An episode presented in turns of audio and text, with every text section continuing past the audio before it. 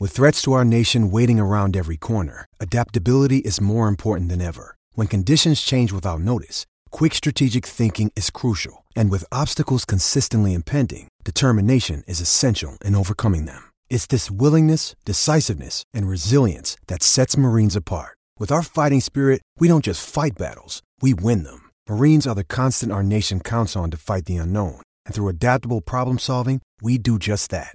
Learn more at marines.com.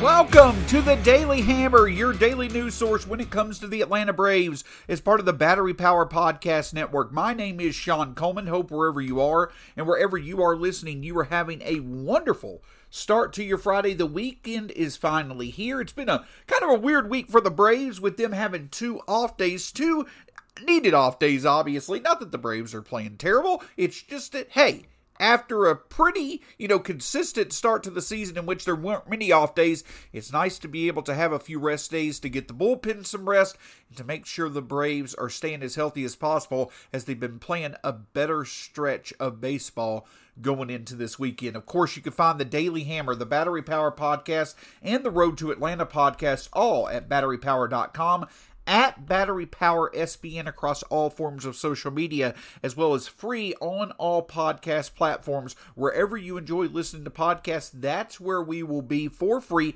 Make sure you subscribe to get all the latest content when it comes to the Braves. My name is Sean Coleman. You can find me at StatsSAC on Twitter. When it comes to the Braves, here's the latest from Atlanta. So, Atlanta now has had, as I mentioned, its second off day of the week, coming off a stretch in which, in three straight series, they've tied the Mets.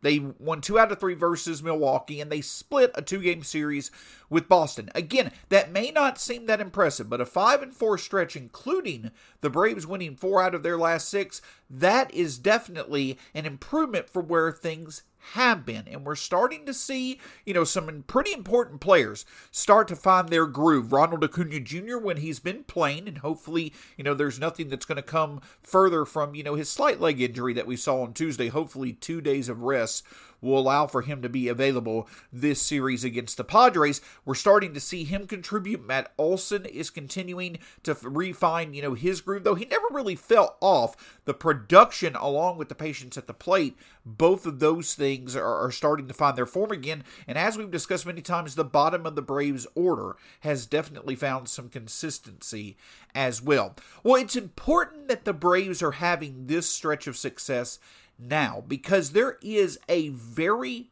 very manageable and advantageous part of the Braves schedule coming up that if Atlanta can continue to tread water against the Padres and then against the Brewers over the next week, things start to get a bit easier for the Braves in terms of the talent in terms of the competition that they're going to be facing. And don't get me wrong, I'm not saying in any way, shape, or form that the way the Braves have been playing, you know, for the majority of the season so far, they should in any way, shape, or form overlook who they're going to play. My point is, is that if the Braves are getting closer and closer to playing to their full potential on a consistent basis, they're coming up on a part of a schedule where that really could help them start to put wins together and get in a position where we all feel they should be, especially heading into the summer months. Let's reset the scene though for the Braves right now. Currently, the Braves are 15 and 17, six and a half games back of the Mets in the NL East division.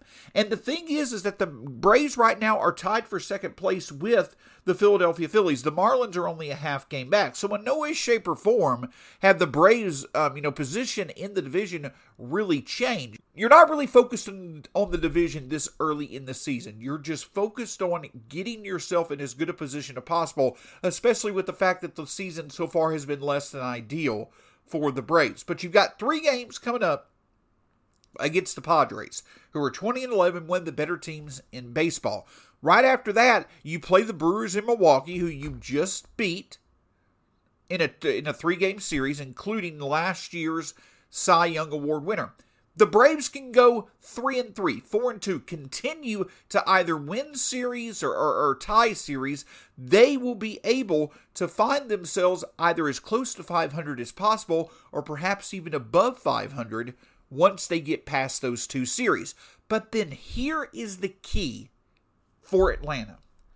After they play the Padres this weekend, and then they play Milwaukee next week, from Friday, May 20th through Sunday, June 19th, the Braves will play a month's worth of baseball against teams that are a game or two games over 500 or less. And just to be honest, they're going to play teams that they are more talented than. After this series against the Padres and after, um, you know, uh, next week's series against the Brewers, the Braves will play three at Miami, four at home versus Philadelphia, again, likely without Bryce Harper, three at home versus Miami, three on the road at Arizona, four on the road at Colorado, two versus Oakland, four versus Pittsburgh, three versus Washington, and then three at Chicago. Now, if you don't remember all those games, I'm not going to either. I understand, but my point is, is that in though in that month stretch of games for the Braves, when you look at the teams that the Braves are going to be facing on paper, there's not a team over that stretch that you can look at and say, okay, the Bra- this team is clearly better than the Braves. A few of these teams may have been playing better than the Braves at times right now, but the point is is that the Braves are slowly but surely rounding into form. Again, winners of four of their last six. We've seen the offense be able to consistently cash in run scoring opportunities. We've seen the pitching staff start to at least consistently put the Braves in a position to win after the Braves starters have gone through the opposing lineup two or three times. You're seeing different aspects of the Braves team do what they need to do to at least give the Braves a chance to win games. And now they're starting to put together a few wins in a row. If they can have success against the Padres, if they can find success against the Brewers, maybe go 3 and 3 or better over their stretch of the next 6 games, then the opportunity really presents itself for the Braves to be able to put together the winning span of games that they need to to really start to separate themselves in the group of the National League's elite moving forward. Again, I'm not trying to assume anything. I'm not, you know, sitting here saying that the Braves all of a sudden are going to start playing to their full potential moving forward. My point is is that the Braves at least have the opportunity that they're looking for and signs are starting to show that they're rounding at the they're rounding into form at the right time. All they simply need to do is take advantage of it, and that starts this weekend with their ace on the mound in Max Fried. So the Braves will welcome the Padres as they'll be fa- to, to, the Braves will be welcoming San Diego to Atlanta. The second time this year that the Braves have played the Padres.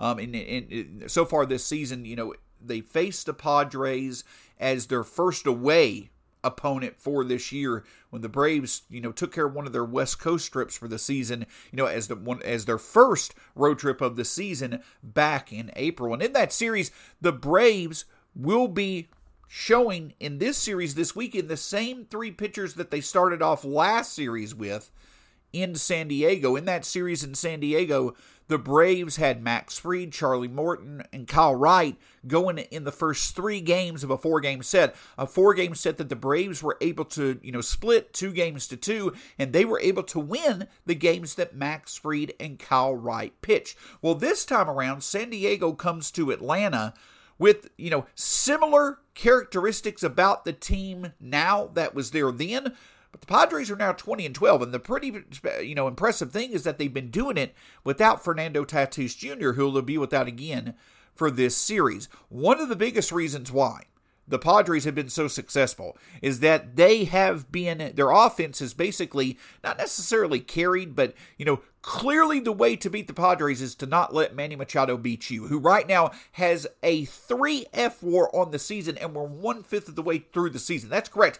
Manny Machado right now is on pace for a 12 or 13 F war season as a player. He's been outstanding overall clearly a true MVP candidate and arguably has been the most productive player in baseball this season. Of course, you can make a case for Mike Trout and others, but Manny Machado has clearly been one of the best talents so far this season in Major League Baseball, and that is something the Braves are going to have to be cognizant of when it comes to their ability to play the Padres.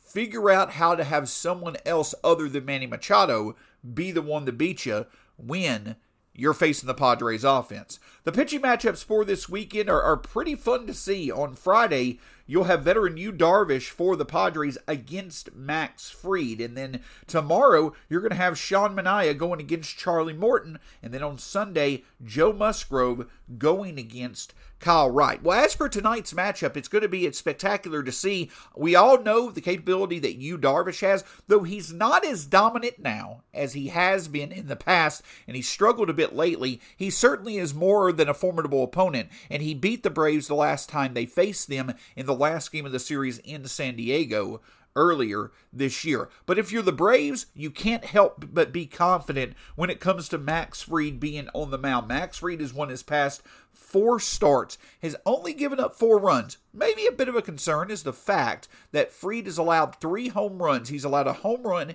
in each of his last three starts.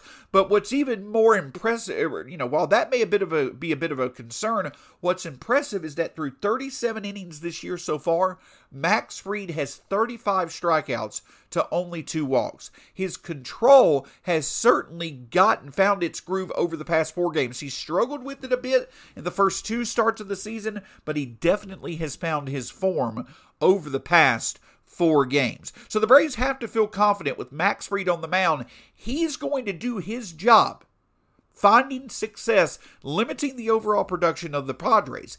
Can the Braves turn the tide that they've been fighting against over the past, you know, several games in which they can take advantage of getting the lead early. Instead of the Braves playing from behind, can they instead take the lead early, especially with their ace on the mound? I think that'll be a theme to watch tonight. Then, of course, on Saturday, Sean Manaea, who the Padres got right at the start of the season, he's been a nice acquisition to their pitching staff. Can Charlie Morton, though, continue his success from over the weekend this past Sunday against the Brewers, being able to put together five shutout innings? Still was had to work through a bit of trouble, but one of the more convincing victories of the season for the Braves, led by Morton's efforts, can he put together his second straight impressive start going into Saturday? And I think that when it comes to the Braves with Fried versus Darvish and Morton versus Manaea, you have to feel the Braves are at least in a position. They're in a favorable position when it comes to those starting pitching matchups. But then Sunday, to me, is going to be the real game to watch in this series. Kyle Wright, after last game, after earlier this week against Boston on Tuesday, in which he did get up, give up the one big inning that we've seen before, kind of derail him from having any stretch of really solid success so far in his major league career. He could he, he would put together a few good starts, then would come out for an outing, give up one big inning, suffer a loss, and really wouldn't be able to put it back together. Can he bounce back this time around? I am much more confident now that he'll be able to do it than he did in the past. But that will be a big key to watch for this series against San Diego. We know what we can expect from Fried.